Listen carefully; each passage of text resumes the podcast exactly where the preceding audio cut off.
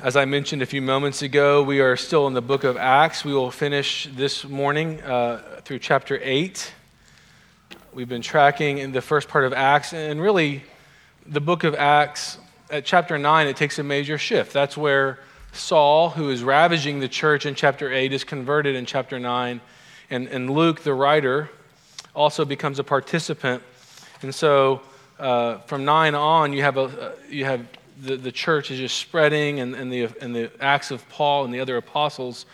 But up till Acts chapter 8, we've been really watching how the church is growing from the 120 uh, through the Holy Spirit coming to the 20,000 or so we are at now by Acts chapter 8. And just a couple of reminders. Number one, the book of Acts, many have called it the Acts of the Apostles, which would work. Others would call it the Acts of the Holy Spirit, which is certainly true, or the Acts of Jesus. It's all three. And the thing I want us to remember is that when Luke wrote this account to Theophilus, he wrote as a second volume. All that Jesus has done is volume one in the Gospel of Luke. And remember, we're now looking at all that Jesus continues to do. So Jesus is in our passage, Jesus is spreading his church. And what we're going to see this morning in chapter 8 is that Jesus reaches to faraway places. The gospel is going out, and we're going to see that. Um, the backdrop to this passage is Paul or Saul is um, approving of Stephen's execution and then ravages the church in Jerusalem so that the, the Christians are scattered. And Philip, if you'll remember in chapter 6, Stephen and Philip and five others were, were laid hands upon and were anointed to go out and preach the good news and be uh, the servers and other, other functions. We watch chapter 7, we watch Stephen come out and preach and then be the first martyr. In chapter 8, we're going to see Philip, the second person listed in chapter 6, go out and actually bring the gospel to Samaria and to the ends of the earth, which in this case would be Ethiopia. Uh, so let's read together, starting at verse 26 to the end of the chapter. Now, an angel of the Lord said to Philip, Rise and go toward the south to the road that goes down from Jerusalem to Gaza. This is a desert place. And he rose and went. And there was an Ethiopian, a eunuch, a court official of Candace, queen of the Ethiopians, who was in charge of all her treasure. He had come to Jerusalem to worship and was returning, seated in his chariot. And he was reading the prophet Isaiah. And the Spirit said to Philip, Go over and join this chariot. So Philip ran to him and heard him reading Isaiah the prophet and asked, Do you understand what you are reading? And he said, How can I unless someone guides me? And he invited Philip to come up and sit with him. Now, the passage of the scripture that he was reading was this Like a sheep, he was led to the slaughter, and like a lamb before its shearer is silent, so he opens not his mouth. In his humiliation, justice was denied him. Who can describe his generation? For his life is taken away from the earth. And the eunuch said to Philip, About whom, I ask you, does the prophet say this? About himself or about someone else? Then Philip opened his mouth and began with the scripture, this scripture. He told him the good news about Jesus. And as they were going along the road, they came to some water, and the eunuch said, See, here is water. What prevents me from being baptized? And he commanded the chariot to stop. And they both went down into the water, Philip and the eunuch, and he baptized him. And when they came up out of the water, the Spirit of the Lord carried Philip away, and the eunuch saw him no more, and went on his way rejoicing. This is the word of the Lord. Indeed, thank you, God, for this word. We praise you, Holy Spirit, for the way you are carrying forth the work of your church, and you are superintending all of the means necessary to usher in the return of Christ. And Lord, this morning you have ordained this service and this time, even these few moments, that we might better understand your gospel, to free us to be more alive for you. And I pray you would attend to that end. Amen. Um, so I'm a big J. Who knows this? I'm a big James Taylor fan. Have I talked about that before?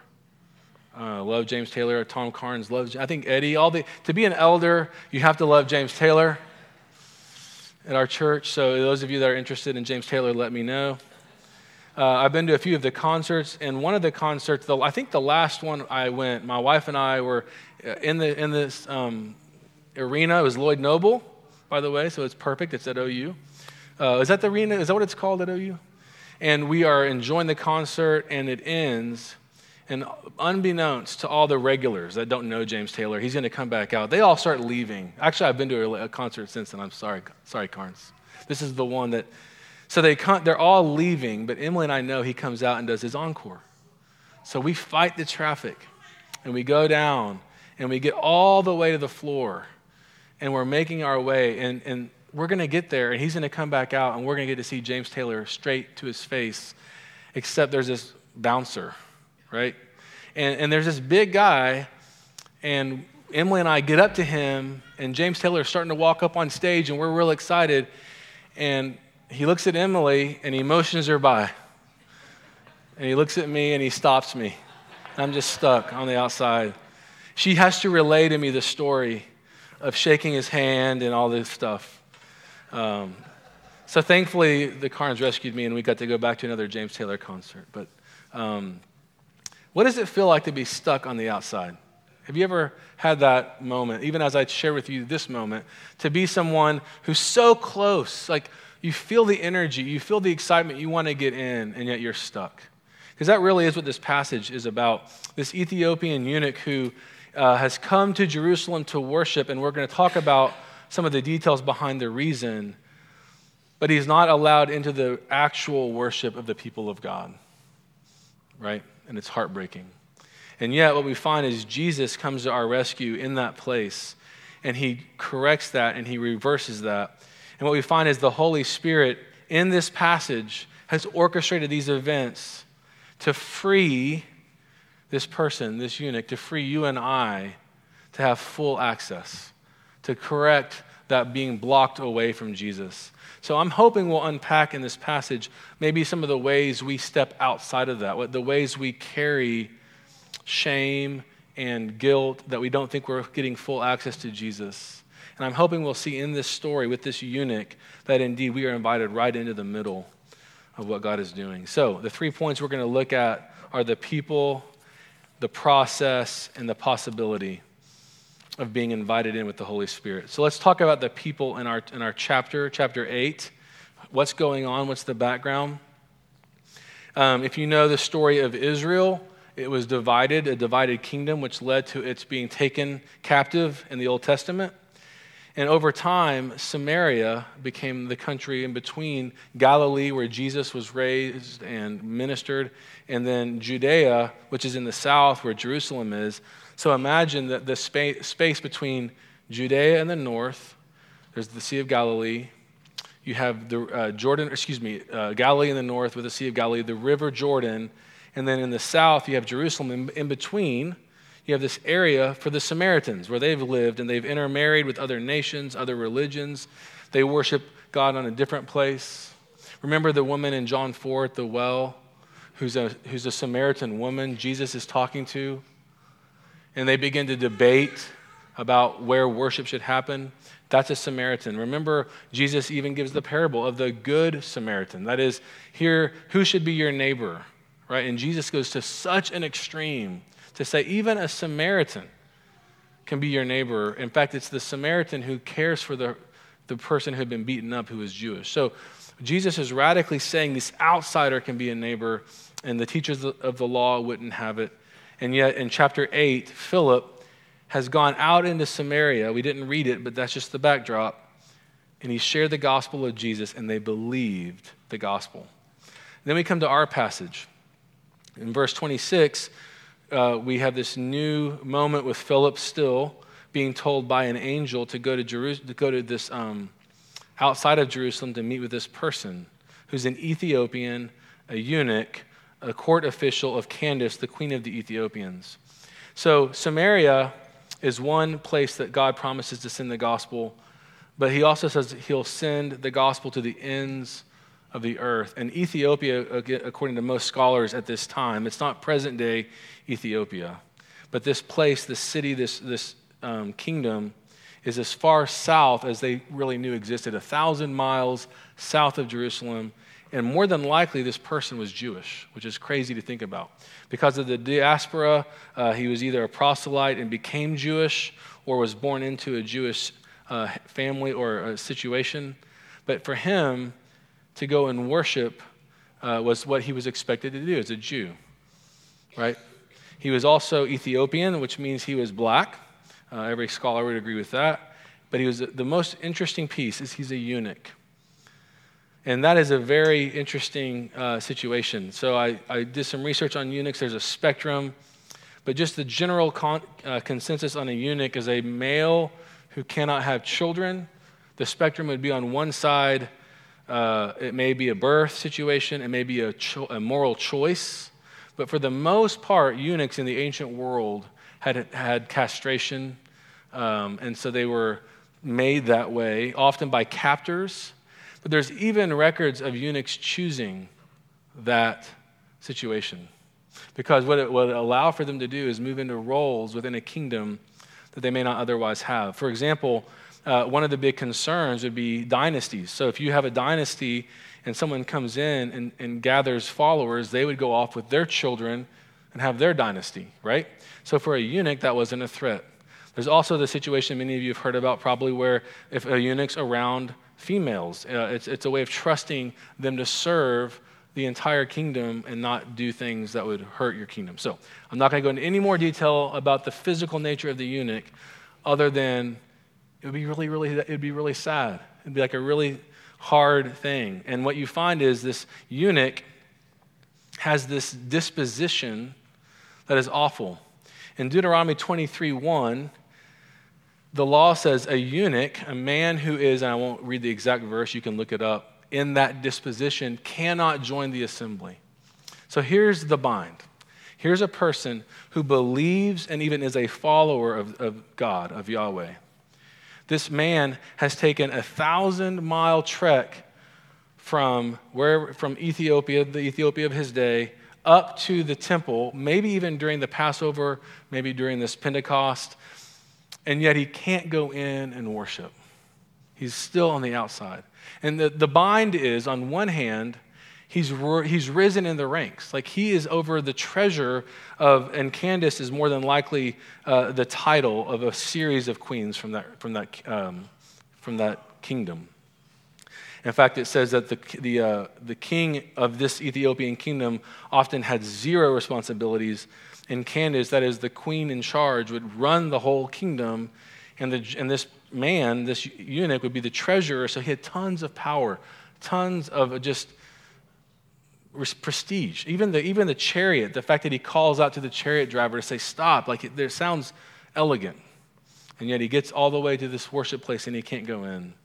And as I processed what that would feel like, the hiddenness of being a eunuch, the fact that no one really knows it, right, unless it's been your, unless someone else has told other people, or unless you've gone off and advertised it. But it's this truth about yourself. And to me, that feels a lot like the concept of just shame in general. I've talked about the soul of shame before. Uh, I want to read you a quote from the, the author, Curt Thompson. To be human is to be infected with this phenomenon we call shame. It is the primary tool that evil leverages, out of which emerges everything that we would call sin. It is born out of a sense of there's something wrong or there's something not right with me or I'm not enough. And therefore, it exudes the aroma of being unable or powerless to change one's condition or circumstances. Thompson goes on to explain how, even in your neurobiology, when shame overcomes you, your, your brain's wiring becomes, you become unable to think clearly, right? Have you ever felt in a moment just really awkward? Like, do you feel awkward ever? Like right now, do you feel awkward? Because the rest of us think you're awkward. You're the one. That's what, that's what shame does. It makes you feel alone. I remember going to a wedding shower and we were going to something afterwards where we sort of needed to be dressed up. So we really dressed up and we showed up to this wedding shower and we are so overdressed. I felt I couldn't get it off my mind. Have you ever had that experience? or being underdressed, Or have you ever gone to the bathroom and looked in the mirror and saw that green thing and thought, how many conversations did I have leading into this moment? I talked to my boss, I talked to that person. You know, that's shame. It's not just, oh, there's a fact. The fact is, I've got a green thing in my tooth. I'll take that out of my tooth and then I'll go on my way. It's the feeling of worthlessness that overcomes you. Now, those are all minor one off examples, but I really think if we all were to begin to explore our own story, we have a lot of shame. We have things we're covering.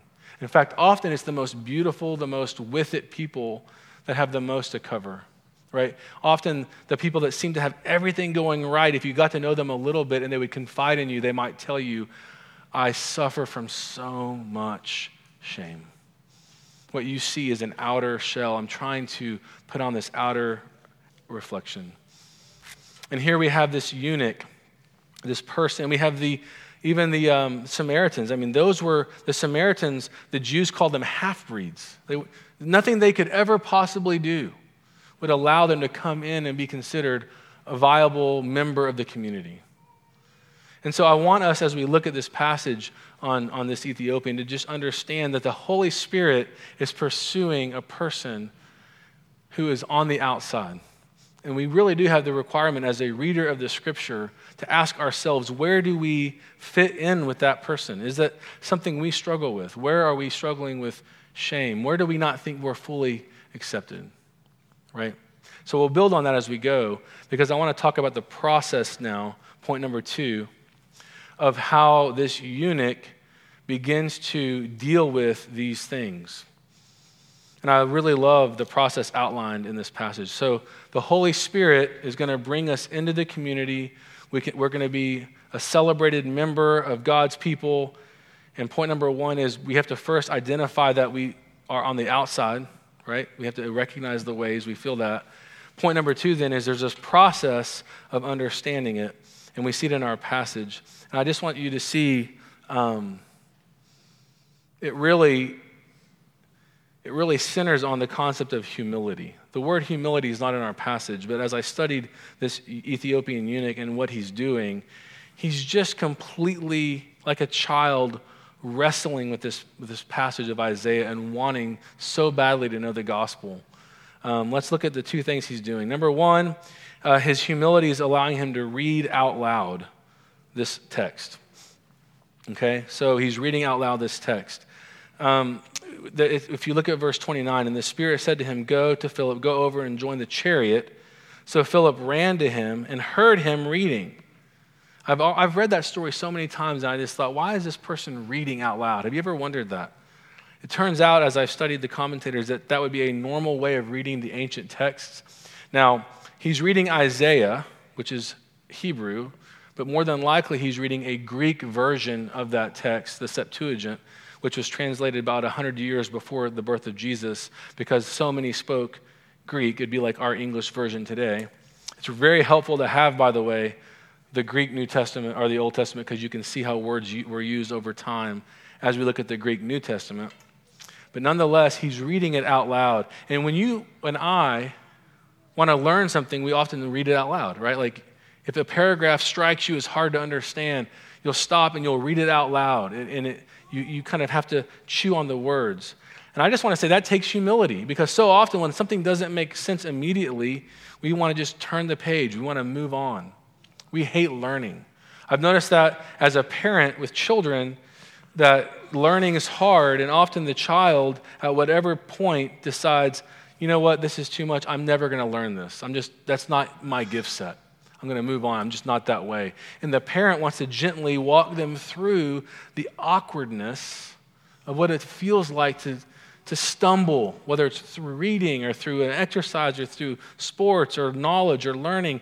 And when, when they start to get mastery, it's like a whole new world. That takes humility, right? It takes this kind of really difficult plotting along. We see this in the parables where Jesus says, Let them who have ears understand and you think, oh, what if you're not one of those people?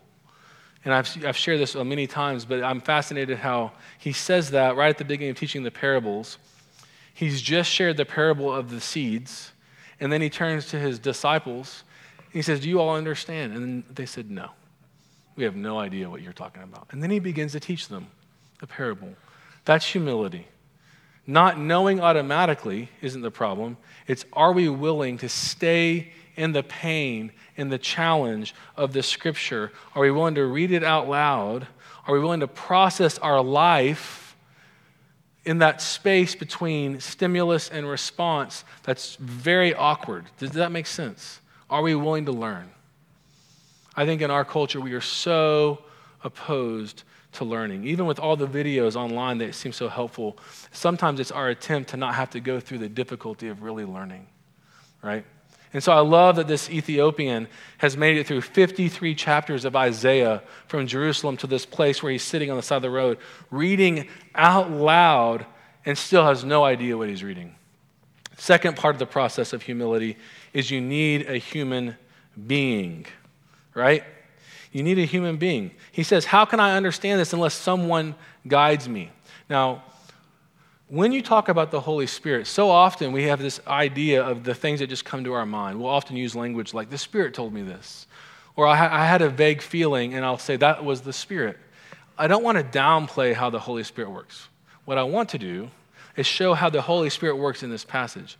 You would think the Holy Spirit could have just taken this Ethiopian who's a, a follower of Yahweh having Isaiah in his hand and given him the impression of what it means.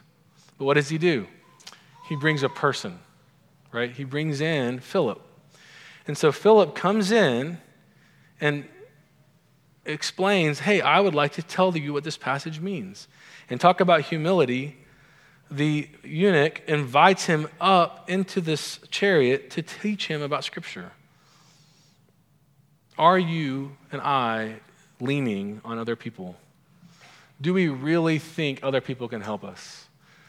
Um, it, recently, Emily reminded me, Emily and, and um, Brian uh, went to, I don't know if Julie's here, went to this training at Allender that I went through a few years ago, and they used an example that I'm going to show you a slide of. Hope I don't break all the rules. There's going to be a slide. Um, but it's an example of how we need to be connected to people. And here's the story behind the slide prior to it going up. The two babies are premature twins, right? They came out, they've been in the NICU. One of them is thriving or living, one is at the brink of not making it. And they've tried everything. And finally, a nurse, as a last ditch effort, decides to put the two babies into the same bassinet, the brother, I think they're brothers or a brother, sister, they're twins. Okay, show the slide. Can you see this? I don't think they positioned that arm. The, the goal was to put them by each other skin to skin so that the heartbeat would begin to be on the same pace. And the baby on the right puts the arm around the baby on the left. Okay, you can take this slide now. Uh, we need people we need people to look at us, to care for us, to, to lean in. And yet they can't do it if we're not humble, if we're not, if we're not willing to let them into our lives. Let me ask you, just as an ex- exercise, imagine not yet having hap- had this, but say a breakthrough spiritually happens in the next week or two. If you were to describe how that might happen, how many of you think in your mind, I'm sitting alone with my Bible? You know, how many of you think that way? I do. And by the way, yes, absolutely. Me by myself with Scripture, the Spirit is present. But how often do I actually envision another person sitting with me? Another person listening to me, another person saying to me, Let me tell you how I read that. Let me help you understand. Even as I'm studying Scripture, I'm turning to other people who've gone before me for their insight. And many of you are doing the same thing. We need each other right? So the process of humility is, is the way the Lord brings us out of our shame because shame so often wants you to be isolated by yourself. Nobody knows you. You're putting on a front. And the scriptures call us to, through humility, I think the Spirit is saying, bring others in. And then finally, I just want to talk about the possibility of what, what actually happens for this eunuch. Third point. Stephen is, or uh, Stephen, Philip has come into this chariot, and it says he began, he opened his mouth. That's, That's sort of a prophetic way of saying he began to speak the word of God. Verse 35 of chapter 8. And beginning with this scripture, he told him, the eunuch, the good news about Jesus. And just a few chapters later, in chapter 56 of Isaiah, listen to what Stephen maybe read to him. Let not the foreigner who has joined himself to the Lord say, The Lord will surely separate me from his people. And let not the eunuch say, Behold, I am a dry tree. For thus says the Lord to the eunuchs who keep my Sabbaths, who choose the things that please me and hold fast my covenant, I will give in my house and within my walls a monument and a name better than sons and better than daughters. I will give them an everlasting name that shall not be cut off. Do you hear that promise to the eunuch? So he's pouring into this passage and he's hoping for some sort of good news. And, and right there in 56 of Isaiah, you see the gospel open up that there will be no outsiders, that you will be welcomed into the midst. Right? That's the good news. But listen to what he had to start with in verse 32 of chapter 8 of Acts. Like a sheep, he was led to the slaughter, and like a lamb before its shearer is silent, so he opens not his mouth. And remember, the eunuch is asking, is this about, is this about this writer, Isaiah, or someone else? That's a very normal question. Jeremiah himself uses the technique of talking about himself in the future in that way. Um, Paul in the New Testament famously says, I know a man who was caught up into the third heavens. Um, so, what you have is a, t- a type of prophecy where you would do that, but that's not at all what's going on. What Philip explains to this eunuch is that this man is Jesus, whom this eunuch probably heard about while being in Jerusalem during that time. And he explains to him that Jesus, like a sheep, led to the slaughter. He now understands that he is the Passover lamb. But he's silent. And in his humiliation, justice was denied him. He is the only living person who's ever received an unjust, a fully, truly zero justice death. Like everybody else, we know from the fall that's kind of what we're heading toward. Jesus is the only one who should have never died, and yet it was taken from him. And yet, Stephen says, This is good news. This is good news. In fact, after I do it again. I keep saying Stephen, I'm sorry, Philip. And after Philip shared this gospel with him, listen to what the eunuch says in verse 36 There's water. What prevents me from being baptized? What is he saying? What is keeping me from finally entering in the Holy of Holies? What's keeping me from finally being identified as one of those who are full fledged citizens of heaven. If you are a baptized Christian and that you have the Holy Spirit dwelling in you, you have full access, full rights as sons and daughters, and you are a full fledged citizen of the kingdom of heaven. Do you believe that? Is that your hope? Well, let's look at the result of what this Ethiopian does. They came up out of the water the Spirit of the Lord carried Philip away. Uh, we don't think it was like a physical floating away. What we think is, we don't know. we, I don't know, and the people I've read don't really know. Um, this has been compared to the story of, of Emmaus, where the two disciples are walking outside of Jerusalem. They've heard, they've been with Jesus, they've known about the, the um, crucifixion, they've heard about the empty tomb, they're puzzled and Jesus comes along and says, What are y'all talking about? And they think, they look at him like, Don't you know what's going on? They have no idea who he is. But it's when they break bread, they see who he is, and he explains the whole picture to them. And it says, going into the Old Testament, he shows all the scriptures that point to him. And then he seems to be taken away. And, and what almost every commentator says is this is a picture of how the Spirit is working that Philip is used to come in deliver the good news, and he's gone. But the Ethiopian is now going to take that gospel to the far reaches as a disciple and as a discipler. But I love the end of 39. I'm going to read it again. So the Lord, the Spirit of the Lord carried Philip away, and the eunuch saw him no more. That simply means the eunuch no longer had relationship with Philip. He goes on to his own kingdom, but he went on his way rejoicing, celebrating. Do you celebrate? Do you rejoice? Do you get excited about the truth of your identity in Christ? Or do you find yourself constantly, like Peter in the water, looking around you at all the things that prove otherwise?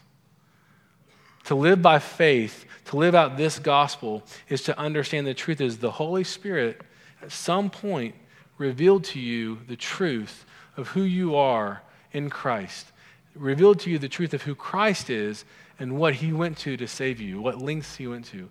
Do you know that story? Like, it would be a really good exercise for everybody to write down their own story. Where did you first hear it? Where did it first make sense? What are the theological truths behind it? What are the things in your life that you puzzle over? In other words, going back to point two, now that we know the gospel, are you reading it out loud? Are you saying it out loud? Are you living in that space? See, right now, I'm giving you information. And in a little while, we'll finish the service, and you'll go out those doors, and then your Sunday will continue, and your Sunday evening, and your Monday. But are you going to take this information and do anything with it? It's up to you, right? Like the Spirit has come in and given you Scripture, and the Spirit wants you to take the Word of God and to chew on it. And I think so often we're afraid it won't make any sense. You're right where the eunuch was. It won't sometimes. Read it again. Pray confess, Lord, this is not making any sense. Turn to somebody. Turn to a brother or a sister in Christ who can sit with you and walk you through the passages, walk you through your own story. You can share life together. I love the story of the eunuch because he didn't just magically understand everything, but he plotted through it. He labored through it, but he goes away rejoicing and being and celebrating. I think for so many of us, it's almost too easy because we haven't been an actual eunuch. And so I think we have to ask ourselves in what ways do we identify with being an outcast? We have to understand that. And we have to process this passage in that way. Let us pray. Lord, teach us like this brother, this brother who went on to undoubtedly win many souls to your faith in distant lands who undoubtedly, Lord, is in the hall of saints. Lord, though he did not have physical offspring, like we read in Isaiah 56, Lord, he was many, he was part of many of those who would come to know you. Jesus, I pray, Holy Spirit, that you would teach us to lean into you. Teach us to understand that your involvement in our spiritual lives still takes our faithful effort at reading Scripture, at looking at our own story, at plodding through, even reading out loud, meditating, chewing. But Lord, it also takes turning to other people and admitting we need help. Lord, let us have Philips come into our lives to come in and sit with us and help us to see the goodness of you, Jesus. But Lord, I also pray as we think about our response that we would go away rejoicing by being Philip to other people. Teach us, Lord, to look for those people in our very lives, we know them already, who need a word, who need help, who need an arm around their neck, that we would show them your gospel. In your name we pray, Jesus. Amen.